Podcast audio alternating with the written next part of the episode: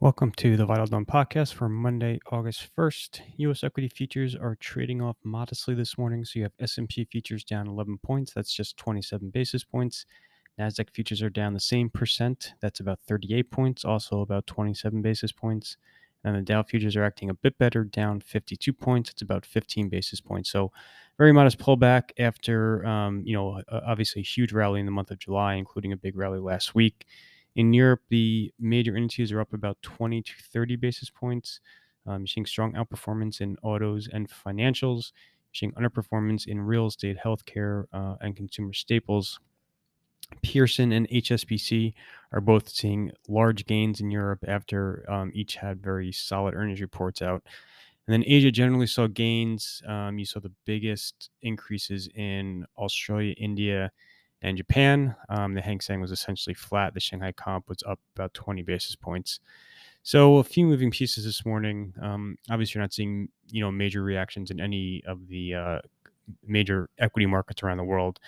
PMIs for the month of July hit the tape this morning and over the weekend.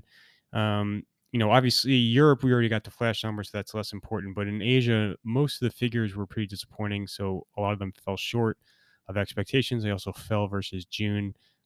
China, the MBS PMIs were relatively soft. And then you saw a bunch of big declines, again, from other countries in Asia. So, I think confirming what a lot of people already suspected. So not terribly surprising, but definitely a more somber backdrop for economic growth. You also had underperformance in South Korean trade figures, German retail sales, Hong Kong GDP. So generally a relatively disappointing morning in terms of economic numbers. You did see the first shipment of grain leave a Ukraine port since that grain export deal was announced between Ukraine, Russia, Turkey, and the UN. So that's a modestly positive development, but no indication at all that this war is reaching any type of a resolution. In fact, you're heading into kind of a new phase of the war as Ukraine gears up for an enormous counter-assault in the southern part of the country as it tries to retake a very important strategic city along the Black Sea coast. So we'll have to kind of see how all this unfolds going forward. There was a report in the FT about how Europe is easing up on certain Russian energy restrictions as that region is increasingly concerned about supply risk and higher energy prices. You have an OPEC Plus meeting coming up on Wednesday. No one's really expecting any type of major supply announcement. To the extent you do see a modest increase in production, you're going to see a lot of people dismiss the news just because OPEC is running dramatically below the current quota. So it's almost about 3 million barrels a day that OPEC Plus is underproducing versus what it says it should be doing. So if you increase the quotas any further, you're probably just going to see a larger shortfall of that quota. So, and this is kind of underscores, I think, how tight supplies are right now. And it's not so much a willingness, it's more, an ability to meet those quotas. A lot of these countries are struggling with the shortfall in production capacity to meet the quota. So I think that's something to keep in mind as we go into this OPEC meeting on Wednesday. We're down now. We're past the peak of earnings season. So last week was the highest volume period. We're now on the down slope as far as the volume of reports are concerned. Definitely a better than feared season. I've written a ton about earnings. There's I have a lot of separate pieces up on the website. So reach out if you'd like to see them. But you still have a bunch of major reports left to go this week.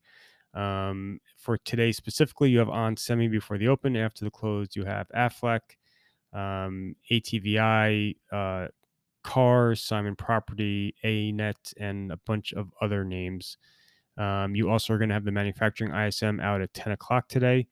There's still just kind of taking a step back. Fed anticipation has played a huge role in the rally over the last couple of weeks. Justifiably so. You are at an inflection point on Fed policy. You're at an inflection point on inflation, but there is an issue of whether or not the market's a little bit ahead of itself. I think it is at this point in time. You had Kashkari speak over the weekend, just saying how he's been surprised at the market reaction. He's surprised how optimistic markets are right now about inflation. You do get a jobs report this Friday. It's expected to be weaker than the last several months have been as far as job creation and underlying labor strength. You've seen an uptick in the weekly claims numbers, so that suggests you are going to see weakness in that jobs report. But, you know, again, it has to be, I think, very soft at this point in time to kind of, I think, meet some of the narrative that's formed as far as kind of Fed policy. And then next Wednesday on the 10th, you get the CPI for July. That's going to be a crucial data point. You know, the market's already assuming you get a downtick in the rate of tightening to 50 basis points in September. That gets you to 3% on the funds rate. And then, you know, the peak for this cycle is only expected to be around 3.25. So you have one more hike after September, and you're essentially done with tightening. But again, that's, you know, it's not an issue of the Fed kind of reversing itself very dramatically at that point in time. So that is everything for today, Monday, August 1st. Thank you for listening.